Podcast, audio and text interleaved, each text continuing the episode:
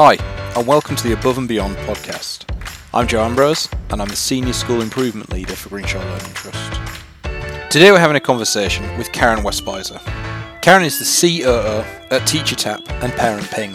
Before that, she was the head of impact at the National Foundation for Educational Research, and some of the topics we covered today include small team leadership, managing up or upward management, the importance of empathy in leadership, and the importance of networks in improving the performance of specialists in your team. We started by asking Karen to tell us about her leadership journey to this point.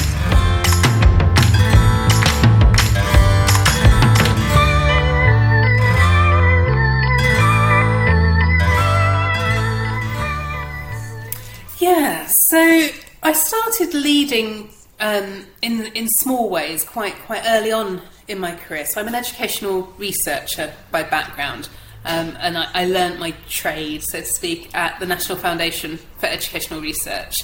Um, and there I started. Uh, I was leading the international project, um, but that sounds much more grand than it actually was because no one else in the organisation was particularly interested in doing international work. So I, I, was the only person in this team that I was leading, and it was a lot of upward management about trying to facilitate other people to do things that I needed them to do in order to kind of um, create this international uh, role and, and to, to create international work for us. So there was a lot of small team leadership in sort of like the early part of my career. Um, and that, that was quite useful, that kind of management, managing up kind of yeah. uh, learning. Um, in my next position, I was um, managing up to a board um, and trying to, uh, whilst facilitating what they needed, but also getting out of them what I thought was needed for, for the company. Um, fast forwarding a, a, bit, I more recently have moved into um, operational positions.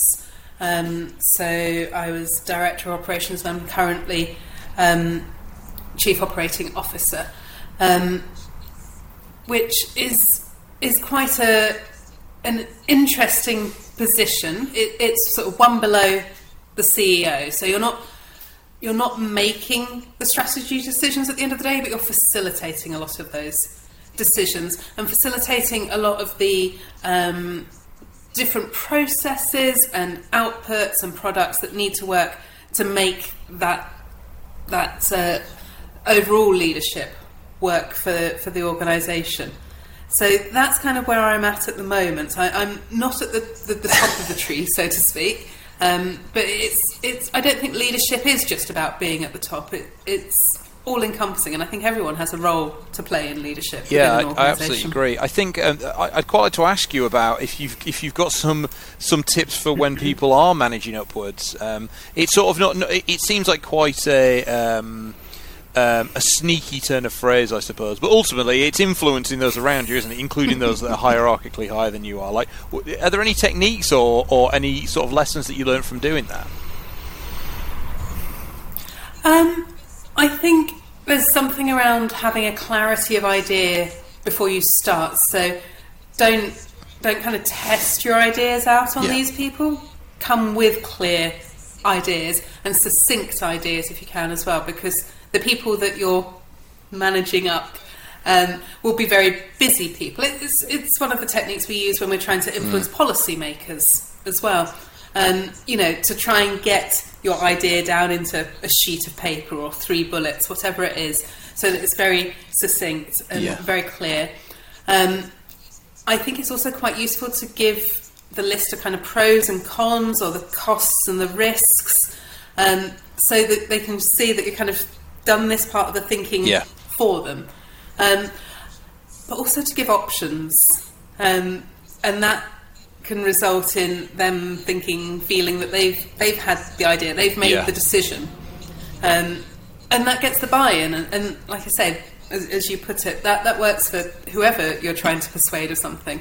Having having them thinking they have some ownership in the decision or the, the action that's being taken makes whatever's going to happen next. Yeah, so far, it seems like easier. there is there is it's about clarity of idea. Do the thinking before you get to them. It's outlining uh, the Mm. costs and risks and negatives of of uh, as well as the positives. Um, of that idea and giving them an option of of the, some of the different um, approaches to solving this problem. Um, I think that's a nice. th- those three are quite are quite useful, aren't they? I think often as well when I've um, um, been been I suppose managing up is the right phrase, right? Um, you think of a problem or if there's a problem, and then you think of their solution. So opening with the problem, we, you know, um, this problem down the production chain is is we've been held up this far down the production chain, and I think we should do this thing. Like li- delivering that double whammy is often quite useful, isn't it? Where you say, Here, "Here's a problem. Here's what I think we should do." Nearly always, leaders will be like, "Great, go and do it." yeah, fantastic. Yeah, go and do it. exactly. so I wonder, because you've worked in in a, f- in a few different industries, I wonder if there are any behaviours that really excellent leaders um, in those industries have displayed. Are there any patterns that you see um, um, with the behaviour of um, of leaders in those industries? Yeah, my favourite leaders are those that, that that never ever forget that they're managing and leading people, human beings. Um, so, to give an example from the education sector that I'm, I'm sure a lot of people will, will know know of, if not know him, um, Sir David Carter is absolutely one of my favourite leaders, um, and it's for a relatively simple reason that he he remembers to ask how my kids are. He, he remembers about the last time we met. He remembers my name. You know, maybe he has a whole notebook full of these things. I don't know what his trade secrets are, but he treats me as a person that he's got time for. Um, and if you kind of take the converse of that, the people that I find hardest to deal with as leaders are people who jump straight to the business end or who don't have a, a concept of that wider context that Yeah. you personally are working within. Um, and you get that kind of feeling that they're always kind of like looking over your shoulder to try and find the next person that they need to speak to, the next thing they need to do. You're sort of part of Yeah. a, a to-do list for them. Um, and so David never ever I made me th- feel th- like that. did- so do you think we, we th- this is a this is a theme that's come up a few times? Do you think people can learn to do that? Um, yes, I think they can certainly remember to do it. I mean, it, it might feel a little bit forced sometimes, um, but I think it's certainly a habit that you can start to Yeah. develop. Um, and yeah, so yeah, I, I think you can learn it. I don't think there's a course Yeah. on it or anything like that. Yeah. but yeah, just be, Yes, be a bit yeah. more so, human. so asking, you know, being interested in the person uh, themselves. Yeah, you're right. And I, I've actually, I agree with you. I think you can learn it, and I've encountered leaders who there's some people who are just, I think, through their um, through the way that they've, you know, they've grown up, are just naturally quite good at it.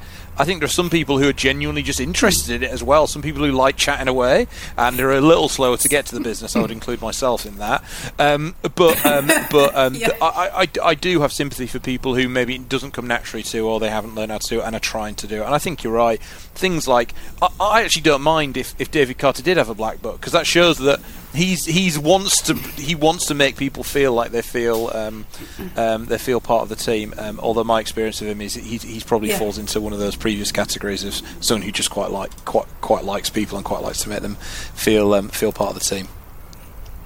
Um, I, Yeah. I wonder if you, uh, I could ask you some reflections on um, working in a range of different places. So, how important is it um, for leaders to have a range of different experiences? Um, how important is it for them to see different areas, different sectors? I think it, it's very useful. One of the things that happens as you become more senior um, in your professional life is that you start having to lead and manage um, roles which you have never done yourself um, and, and could never do. So, um, in my operations role, you know, I'm uh, responsible for managing things around HR um, and bookkeeping and things like that, and I have no qualifications in either of those. Um, so it's important to be empathetic to those different professions that you're managing because you're not going to be managing simply the thing that you used to do. Um, so having that range of experience is is good. It's something that's quite tricky to learn, I think. Um, particularly when there's underperformance in those areas, it's very difficult. It's difficult to kind of identify to identify where the, the problem is. But I think my advice around it would be to make sure you're surrounding yourself with with the best qualified, the, the best uh, performing people from those sectors, um, because you you will have to rely on their skill um, in order to, to kind of get the, the wider organisation Yeah, where what, you what have you? If you, I don't know if you could, if it's appropriate, if you could give an example of what you have done for that. So I think senior leaders will fa- in schools will face this Mm-hmm. when line managing different curriculum areas, or maybe they've come from a curriculum background, and a line Yeah. manager pastoral background. H- how do you? Even Mm. if you've got really good people and they're underperforming, or in worst case scenario, there's dishonesty there. What strategy have you used to sort of w- when you faced that in the past? Um, I have got um, those colleagues where I might be line managing them. I might be line managing a department or a specialist in an area that I don't know. Um, and what I will often do is bring them in a mentor from within their industry, not necessarily from within my organisation, um, so that they can have those professional level conversations about how do you do this particular task or how do you do this task in this circumstance, um, which you know they, they could ask me, but I, I wouldn't Yeah. know the answer. Um, so to give them that level of professional support, um, and if you can find the right person to support in that way, you can also try to set it up in a way where that person can provide you as the leader with feedback as well. I mean, you have to be careful because there's a if it's kind of a, a coaching conversation, it's quite confidential. But you can make sure that it, it's clear about what's going to happen next, and so you can ask: Does this person need more resource? Will they need? Should they go on a course? Should they do some more training? Um, so you can get that feedback from someone who is perhaps at the top of their game in that area. You couldn't afford them. You've already got someone doing that job, um, but you're bringing in that that support for them in terms of their particular skill set, whilst you continue to manage them in terms of their broader performance and role within the organisation. How uh, again? I'm just going to dive a bit more into the into the weeds of this, which is how do you manage Hmm. to secure people like that? So, do you work on a on a you know you're an expert in something, Karen, and this company X needs your help, and you also need help in bookkeeping or HR or whatever. I- i- Is it that sort of Mm-hmm. reciprocal arrangement? Do you give them a day rate? What's the, how do how do you or do you just rely on your networks? Yeah, it certainly starts with networks. Um, so reaching out to people that I know that have either employed people like that or companies that I see being particularly successful in that way. So it would be someone that I know. You, you can't kind of cold call this thing. Um, but, you know, start with someone you know and ask them, oh, your marketing department seems really good do you have someone who could mentor someone in my organisation? And sometimes um, the opportunity to be a mentor or to be a coach fits with their professional journey, so they will do it pro bono, um, which is lovely. It's it's easier to ask for that pro bono support when you're working Yeah. in a charity or a, a school.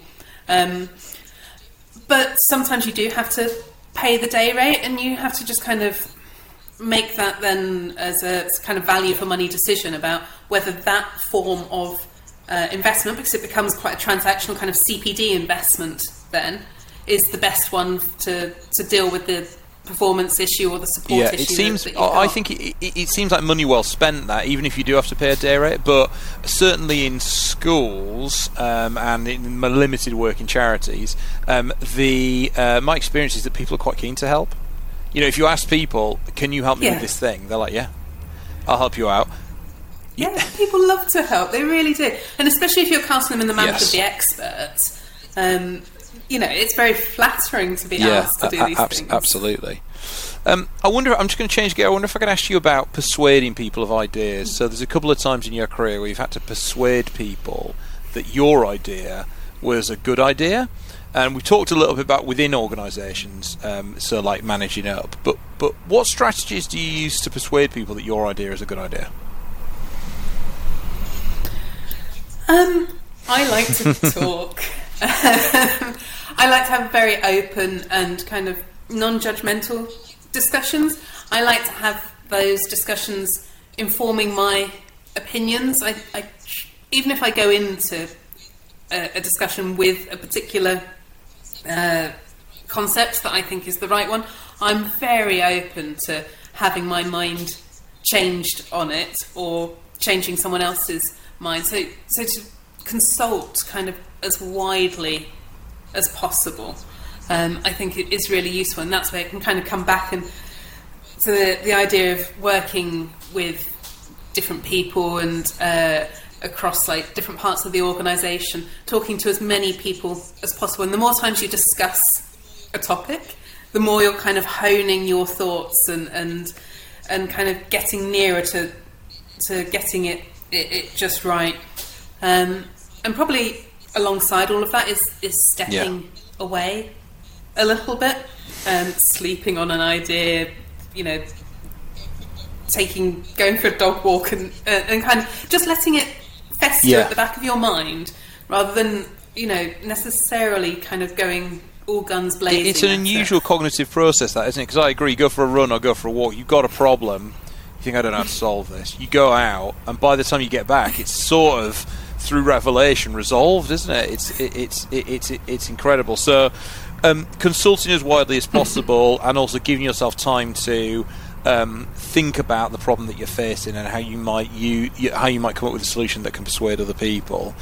You also mentioned Yeah. in there um, an open-minded sort of approach, and that's we talk about it a lot, but it's quite difficult to do, isn't it? Like if you've got an idea and you think this is a solution, it's quite difficult to be open-minded. I don't know if that's something you find hard or if it's something that you don't find too difficult. Um, generally, my feeling is, and I, I don't know if this is particularly good leadership, but it, it works for me and it allows me to sleep at night. uh, That as long as I have discussed it, an issue, and given my viewpoint, wherever we end up in the end, as long as I've had the opportunity to kind of say what I think, I'm relatively happy Yeah. about where we get to. Um, so I, I don't know if that's that's a bit strange and I suppose the other thing that I'd be remiss not to mention as an education researcher um, is an Yeah. evidence base. Um, so to, to pull out what I can from data, you mentioned earlier about making sure you're clear on what the problem is that you're trying to solve. Um, so looking at the evidence of, of what's going on in your particular situation and, and why you need whatever intervention it is that you're talking about. Um, and then any evidence that you might be able to gather, um, either kind of quantitative evidence about what level of success Yeah. the thing has had before, or qualitative evidence, which is a bit more kind of, you know, it's just due diligence. It's going to speak to someone else Yeah, who's yeah. had the same thing.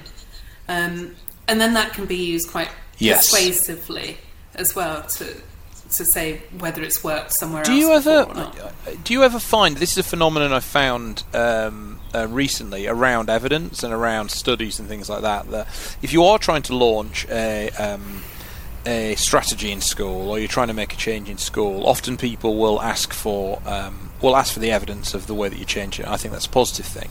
But there are some situations which are too hyperlocal or context specific to have any sort of evidence there. Do you ever encounter people using that argument as, as a way to block things or a way to stop things from happening within organisations? Uh, yes, and I, I agree that there's been a, a massive groundswell of uh, teachers asking for the evidence that informs something. So I worked in education research up until 2012, and then I took a couple of years out and went um, Yeah. into the media sector. Um, and I was only out for two years, I think it was. Um, but I was quite amazed when I came back at how that ground had shifted um, from everyone being quite sceptical, no one quite knowing what it was or why teachers should be Yeah. involved in it, to you know things like Research Ed and the Chartered College, they all kind of uh, occurred around around that time, and so there, there was a definite shift. And I think there's even there's starting to become a little bit of a shift back again in the in the way kind of that you're suggesting, um, where people are are saying, well, that's that's that's not a good enough study. That doesn't actually prove your point.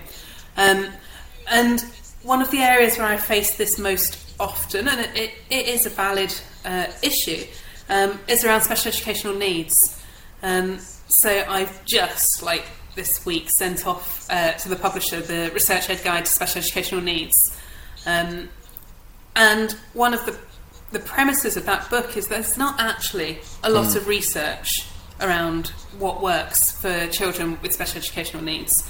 Um, you know, kind of by definition, most cases are, are special, yeah. they're individual. Um, so it's quite hard, and a lot of studies have failed to include um, children or schools that work with special educational needs um, yeah. in their evidence base. So it is challenging, but you can, I think, then step back and broaden out your concepts. So just because a particular intervention hasn't been trialled with a particular group, you can step back and look at the wider um, environment around that intervention. There, there, probably will be an evidence base yeah. that sits there. Um, and I think beyond that, it's it becomes a question of creating some of the evidence yourself and contributing to that. Um, and so you need to kind of set quite clear parameters of what, not just what you're going to do, but when you're going to stop and yeah. check if it's working. Don't just yes, keep yeah. going. That that review point, I think, becomes really, really important in untested. And and, and the other like the other sort of cri- uh, and it is a crisis. The other crisis around this evidence base is the replication crisis, right? That we're sort of facing at the moment. And yeah. so, even in those hyper, you know, even in situations where there might be um, uh, uh, yeah, where, where, where there might be evidence bases, the fact that it's from the 80s, or we've only done it two or three times, and, and people are finding out that a lot of these things aren't working yeah. anymore.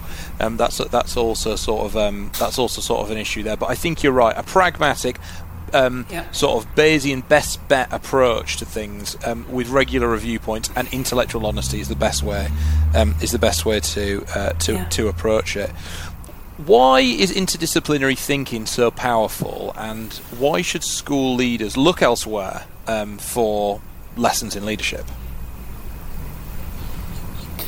Yeah, I, I think it's a really good idea um, to look kind of parallel to what you're doing. So within schools, that could just be looking at different types of schools, special schools, primary if you're in a secondary, and vice versa. So there's there's you know, quick wins within the sector. But I think it it's really quite important to look beyond the sector as well. Um, I don't know what your background is, Joe, but I, I do meet quite a lot of school leaders, and I know some in my local area who have gone to the school as a pupil, gone to teacher training, maybe trained in the school, come back, worked their way up through the school, yeah. and are now the head of that school. And not only do they lack that kind of context of what else is going on within a kind of broader education sphere, but you know within the world of work as well. So I, I do think that there's there's a lot that could be learned and appreciated from moving around sectors. People talk a lot about teacher retention, um, but I think it, it's relatively healthy um, for teachers to try some different things and, and to learn more explicitly what, what's unique and great about teaching and, and, what could be picked up from other industries. Yes, and, uh, and, and my background is I, am actually a pretty mono mono. Um, uh, uh, I don't know the right even the right word here, but I worked in a popular fast food restaurant for a while. Then I did teacher training, and then I've been a teacher since then. that, mm-hmm. that, that, that's basically it. Mm-hmm. And this project is about um, well, I'm initially interested in this project because it's about filling my own gaps in in, in knowledge of elsewhere. Mm. But also, I think um, that's probably pretty common for teachers. I think. Um, the, the, there's some teachers who will move in and out a bit, but the major- I bet you know 95% of teachers in our organisation um, have um, been teachers for their whole career. Um, I, bet, I, bet, I, bet, you it's that high. Be, mm. I'd, be hmm. interested to see the stats on it actually. We'll, if we don't know, we'll yes. get it on Teacher Tapps. Yeah, we'll really find out. We'll find out the, the specifics of that. That would be great. um, and the final question I've got is around developing um, developing other people. So, what is the approach you take to developing other people, and are there some people that you encounter who you think don't have what it takes? Um, everyone has it has what it takes, but maybe not what it takes for the job yeah. that you've got them in or the organisation uh, that they're in. Um, so when I uh, start line managing anyone new, I will always have a, a, conversation about what their expectations are of the role, but also what their kind of it's a bit cheesy, but you know, where do you expect to be in three years, five years' time? What what is your bigger ambition? And I'm very happy to help people get there. Um, even if it's outside of the organisation, even if it's outside of the sector for, for of what they do.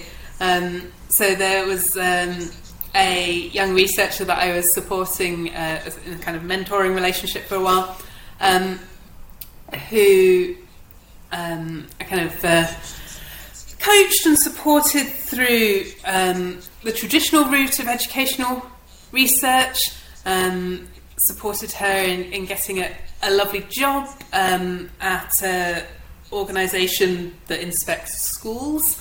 Um, and uh, now she's a gardener. And, and I think that that is absolutely yeah. fine.